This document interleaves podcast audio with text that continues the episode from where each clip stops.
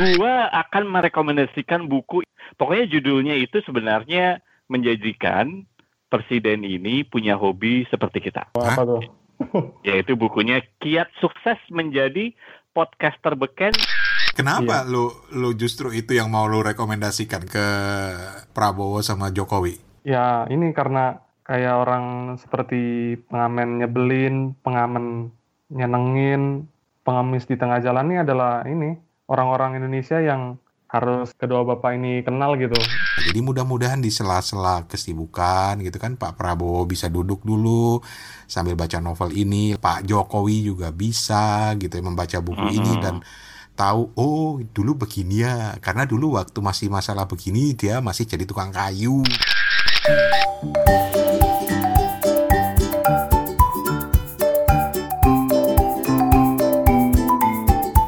Hey there, apa kabar? Ketemu lagi di Kepo Buku, sebuah podcast yang melulu bicara soal buku-buku, buku, dan buku. Kepo Buku ini digawangi oleh empat orang di empat kota yang berbeda. Ada gua Rane Hafid di Bangkok, Thailand. Kemudian ada Steven Sitongan di Ambon. Kemudian ada Toto di Singapura dan ada Opat di Jakarta. Mohon maaf ini episodenya lagi pilek dan backgroundnya agak berisik karena memang sedang traveling. Tetapi ya kepo buku harus tetap jalan. Gitu coy aduh suara gue jadi berat begini. Halo halo berat. Mantep alah. Oke. Kita langsung mulai aja. Kepo buku edisi hari ini yang eh, kita persembahkan dalam rangka Pilpres. Apa coba? Hubungannya kepo buku sama Pilpres? Dan gue ketawa jadinya. Ntar kita jelasin deh. Tapi ya selamat malam dulu Singapura apa kabar? Toto. Baik, baik. Apa kabar semuanya? Udah dua minggu kita berpisah, dua minggu pula Hai. umur kita bertambah. Lu kayak si Terus? itu loh, kayak pembawa acara berpacu dalam melodi. melodi. ya baik-baik aja di sini, masih Hmm. tetap setia membaca buku. Sedap. Ya. Sedap. Enak, Ntar, ya. ntar, ntar gue pengen tahu lagi dah. Gue pokoknya kalau ke tempatnya Toto, gue pengen bongkar tuh buku-bukunya. Kayaknya banyak tuh koneksinya. Terus kita ke Ambon lah pastinya lah. Steven apa kabar Steven? Ya. Ah, baik, aman, aman, Bang Rane, Mas Toto. Ya udah, kita hari ini kayak bakal ada hubungannya dengan pilpres. Eh disengaja-sengajain sih enggak juga sih. Tapi setelah kita diskusi di WhatsApp grup, kita punya WhatsApp grup bertiga selain buat ngerumpiin eh, Steven gitu ya. Udah punya pacar apa belum?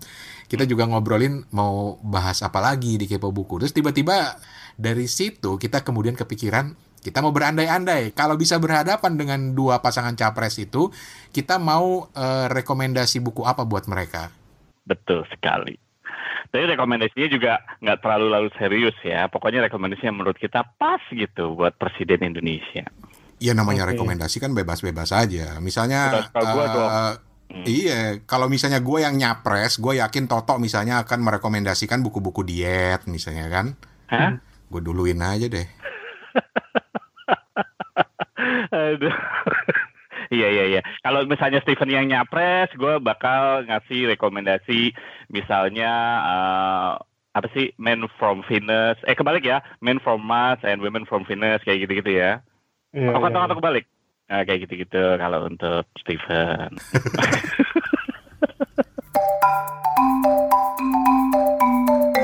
gue mau mulai dari Toto ah gue penasaran Tok lu kalau Oh dari buat gue. Pak Jokowi sama Pak Prabowo lu mau rekomendasi buku apa? Buat gue gue rekomendasi gue bikin mikir sebenarnya untuk merekomendasikan ini. Kemarin kan gue mikir bukunya yang agak-agak bertema leadership gitu ya.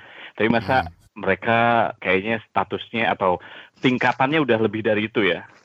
Gue akan merekomendasikan buku pokoknya judulnya itu sebenarnya menjanjikan presiden ini punya hobi seperti kita. Apa tuh? yaitu bukunya Kiat Sukses Menjadi Podcaster Beken Bikin Podcasting Keren dan Pendengar Ngefans. Weh, keren gak tuh bukunya tuh. Eh, Diteru- serius lu ada buku ditulis, itu Ditulis, ditulis Iya. sama siapa? Ditulis oleh Rane Hafidz, diterbitkan oleh Suarane Digital Publishing 20XX. Karena memang belum diterbitkan gitu. kayaknya ada yang lagi nyindir gue nih buku gue gak dikeluar-keluarin gue sering cerita ke Toto kalau gue lagi bikin buku tentang podcasting. Kayaknya lagi disindir gue. Uh, serius serius. Jadi itu kalau buku itu terbit gue akan rekomendasikan ke mereka kan boleh kan punya presiden yang dia Kenapa? podcast. Kenapa? Karena menurut gue gini kalau di Singapura itu kadang-kadang PMD itu ada session yang tanya jawab gitu kan ya. Gue kangen sebenarnya dengan presiden yang yang bikin tanya jawab di radio gitu. Atau kalau perlu bikin sendiri lah gitu uh, podcasting gitu. Kan zaman sekarang ada Twitter ya jawab Twitter jawab Instagram lewat podcast gitu kan. Uh, bikin uh, open channel. Nah, asik banget kan kalau podcasting. Nah itu kalau podcasting. Tapi sebenarnya gue ada serius nih. Gue eh, ngerekomendasikan buku mereka itu justru bukunya Ayu Utami. Yang judulnya? Menulis dan berpikir kreatif. Oke. Okay.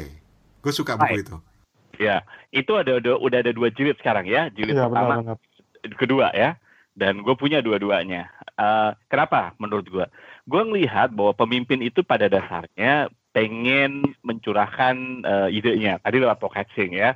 Yang kedua lewat tulisan. Tapi kebanyakan mereka jarang itu menulis sendiri gitu. Karena kalau menurut gue menulis kalau mereka bisa kayak gini, mereka bisa nulis novel gitu, mereka bisa nulis cerita fiksi, tapi juga bisa menulis buku lain-lainnya gitu kan.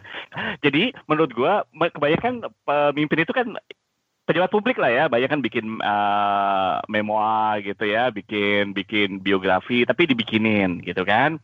Uh, Nah kenapa mereka nggak nulis sendiri sih gitu ide-idenya? Karena menurut gua bahasa yang yang mereka tulis sendiri itu punya kedekatan sendiri gitu, punya warna sendiri dan gue pengen lihat gitu karena bener men, gue memang tertarik baca biografi orang ya.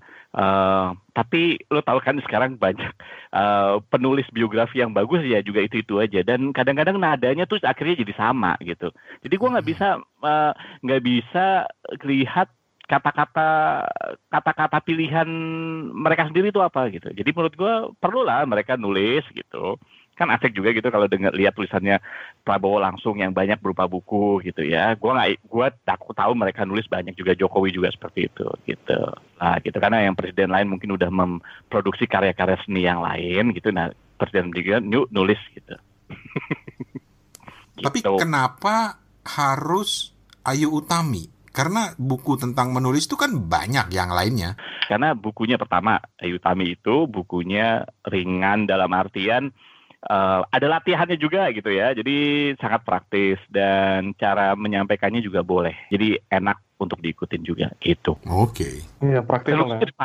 Nah, dan ke depannya mungkin perlu nih bikin buku-buku kayak gini nih kalau menurut gue untuk merangsang menulis lagi dari yang sosok pengarang. Jadi mungkin ya siapa kayak Andrea Hirata gitu bikin buku seperti ini gimana dia mengarang gitu, gimana ngambil topik gitu kan.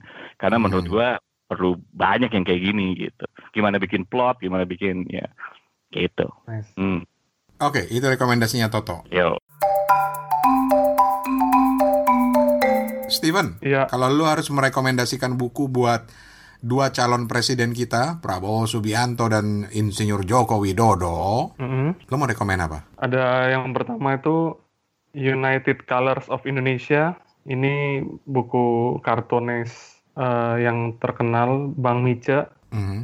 Di buku ini nih kita bisa lihatlah uh, berbagai jenis orang-orang yang mewarnai Indonesia. Ada misalnya biduan dangdut koplo bocah gamer, jamet, Jawa metal, India pasar hmm. baru, ibu-ibu kampung, Harley man, sengaja nih nggak dicukur biar kelihatan maco gitu. ini ini apa uh, yang di yang digambar sama Bang Mica nih. Itu kan buku komik ya. Kenapa iya. lu lu justru itu yang mau lu rekomendasikan? Kenapa bukunya si uh, Mice yang lu mau rekomendasikan ke uh, Prabowo sama Jokowi? Eh maaf, Pak Prabowo dan hmm. Pak Jokowi? Ya, ini karena kayak orang seperti pengamen nyebelin, pengamen nyenengin, pengemis di tengah jalan ini adalah ini orang-orang Indonesia yang harus bapak kedua bapak ini kenal gitu, lebih lebih lebih tahu, lebih lebih bisa berempati lah, bisa lebih kenal gitu. Kayak misalnya saat di sini digambarin satpam komplek, sapan yang begitu begitu aja. Mari Pak, Bu, gitu. Hmm. Dikasih keterangan lagi, selalu standby di pintu gerbang klaster. Ada kalanya muterin komplek dengan sepeda motor untuk pengecekan situasi. Jadi ya istilahnya bisa ini, bisa lebih mengenal warga-warganya gitu. Ada taksi gelap, ada tamu tak diundang tuh, misalnya di keterangannya ditulis gini, sepasang mata yang selalu jelalatan mencari-cari ada janur kuning yang terpasang di pinggir jalan. Jadi di di saku di sakunya yang di kemeja batiknya tuh di ini dikasih gambar amplop gitu, ditulis cuma bermodalkan amplop kosong, pura-puranya sebagai angpau bisa makan enak. Nah, ini juga ya sebagai gambaran orang-orang kita tuh berwarna-warni gitu Indonesia bukan cuma Hmm. bukan cuma kaum elitis yang rapat yang yang bikin kebijakan di DPRD di DPR gitu misalnya Tapi tapi masuk akal juga sih karena mereka dua-duanya kan sibuk.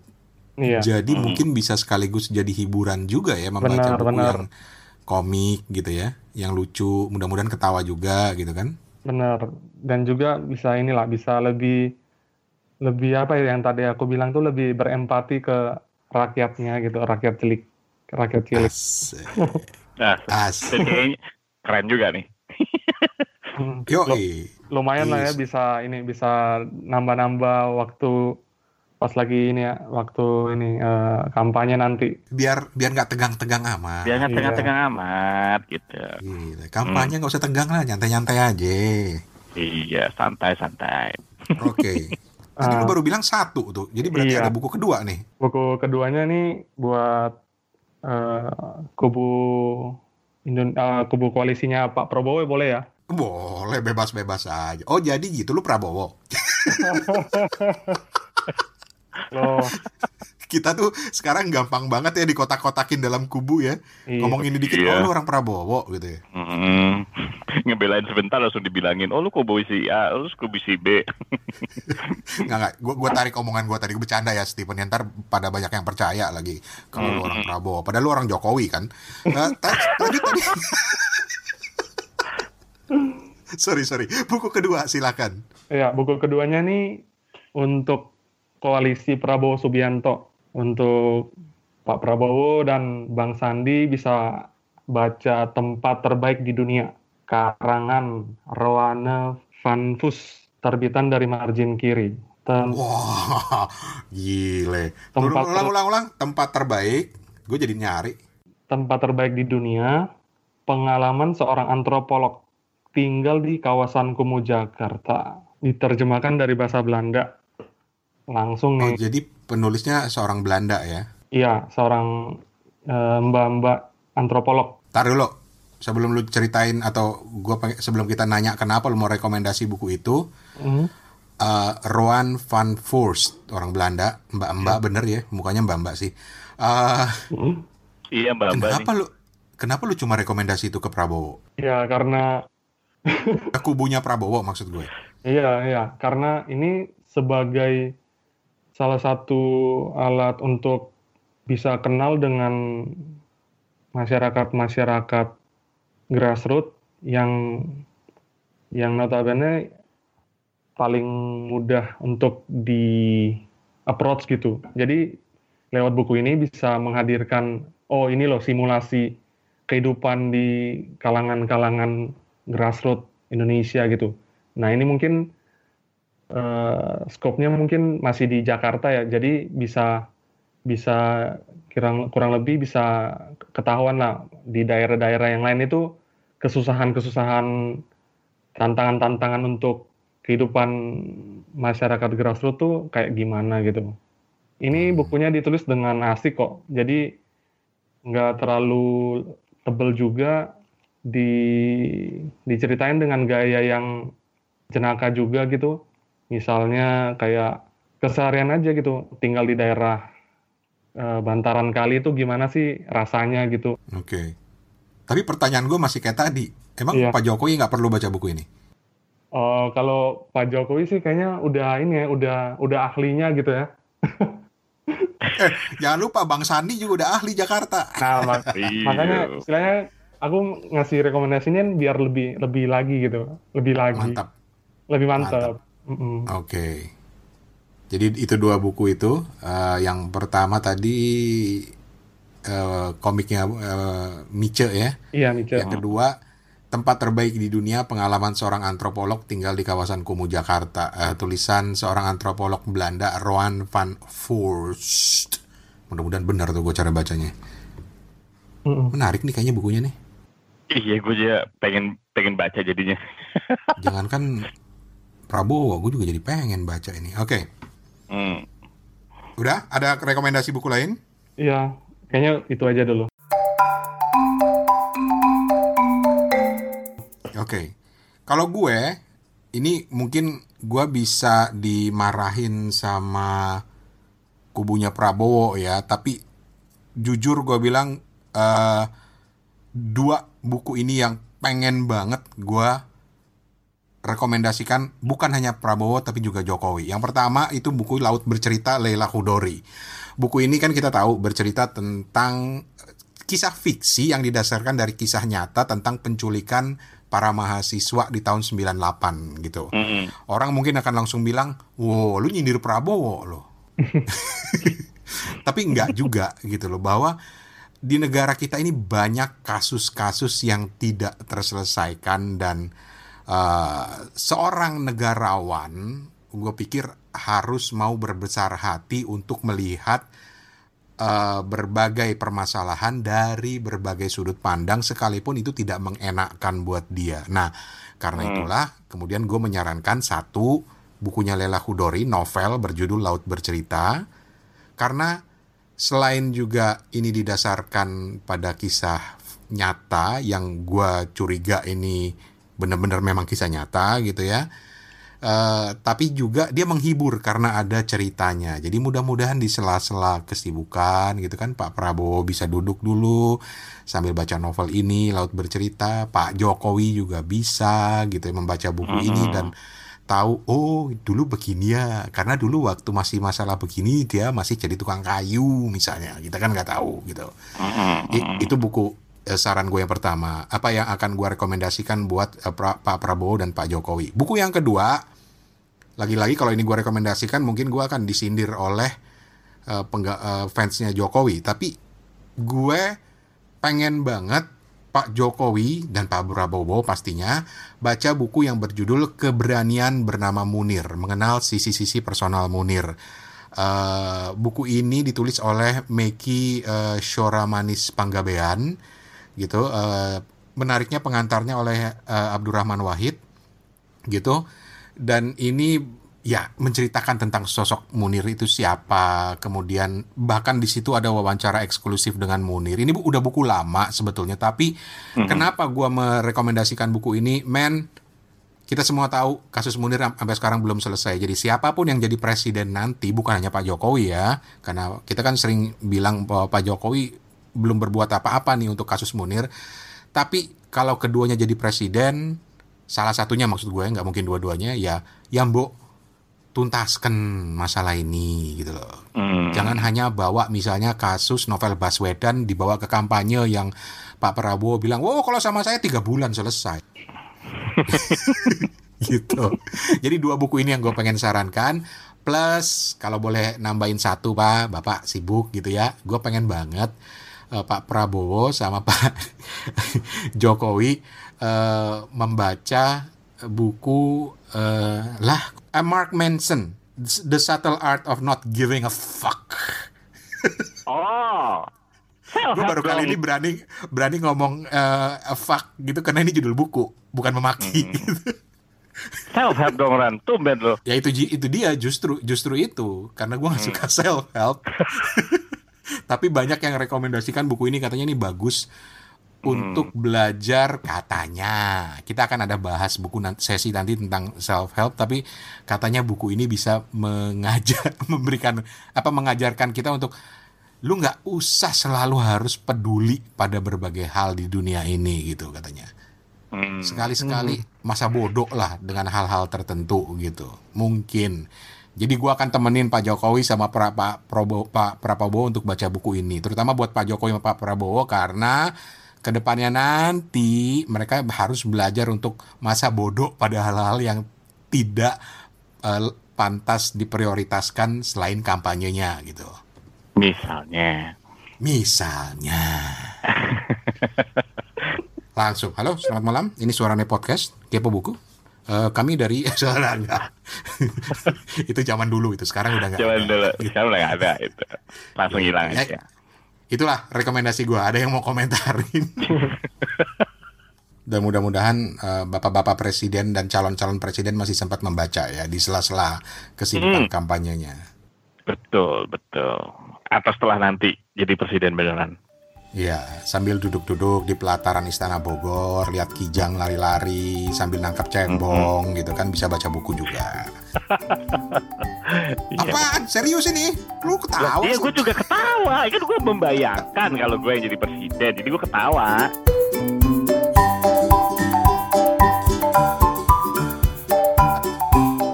Oke. Okay. Rekomendasi uh, trio kepo buku untuk bapak-bapak presiden kita. Gue nggak tahu kita didengerin apa enggak sama bapak-bapak presiden atau calon-calon presiden, tapi ya itulah rekomendasi buku kita yang harus dibaca untuk uh, menemani keseharian mereka gitu. Serius ya?